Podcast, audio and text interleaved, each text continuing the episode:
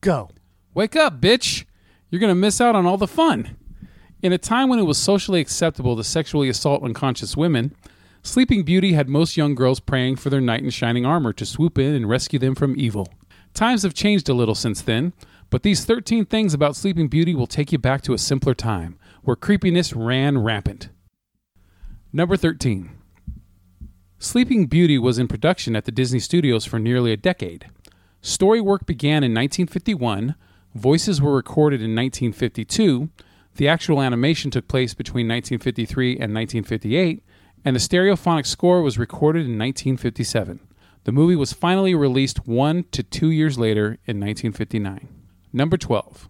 Second only to Dumbo, who did not speak at all, this Disney title character has only about 18 lines of actual dialogue throughout the entire film, in which she only appears in the film for 18 minutes. Number 11. Hidden Mickey. When the fairies discuss how to help the king and queen, Merryweather makes cookies in the shape of Mickey Mouse. Number 10. Most of the musical score is based on Tchaikovsky's ballet, Sleeping Beauty. The musical score throughout the film was recorded by the Berlin Symphony Orchestra. Various movements from the Sleeping Beauty ballet underwent some reworking for the Disney film. Number 9. A flamethrower was used to create the dragon breath sound effect for the climax of the movie. Castanets were used for the sound of its snapping jaws. Number 8. The running gag where two of the fairies argued about the color Princess Aurora's dress should be, pink or blue, comes from the filmmaker's problem as to deciding just that. Number 7. At the time, Sleeping Beauty was the most expensive Disney animation. Although it was a hit on its initial release, it still did not gross enough to recoup its $6 million outlay. It ended up being the second highest grossing film of 1959 due to its re-releases, just behind Ben-Hur. Number 6. The restoration process involved 4 painstaking steps, including taking all 180,000 frames and completely repainting them by up to 40 people in a process that clocked up nearly 48,000 hours. Number 5. The Disneyland Castle was named for this film, even though the park opened 4 years prior to the film's release.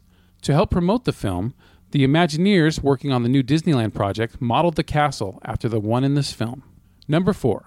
The fairy tale book used in the beginning of the movie was real, and was handmade by Irvind Earle, the man responsible for the entire look and feel of this movie.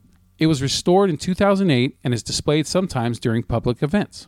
Number 3. Famed Warner Brothers animation director Chuck Jones worked on the film briefly when Termite Terrace closed temporarily during the late 1950s. He found the atmosphere at Walt Disney Productions oppressive because everything anyone did there had to be approved by Walt Disney before, during, and after the process of production. He was more than happy when Warner's animation department reopened, where he stayed until it closed again in 1964. Number 2. The look of Maleficent was mainly inspired by actress Malia Nurmi's character Vampira, who took most of her inspiration from Morticia Addams and, coincidentally, the Evil Queen from Walt Disney's Snow White and the Seven Dwarfs. Number 1. Sleeping Beauty was spun off into a live-action 2014 film starring Angelina Jolie called Maleficent, which grossed over $750 million worldwide, and is expected to make a sequel as well. And there are the 13 things that you probably didn't know about Sleeping Beauty. Except for that last one. Thank you for listening.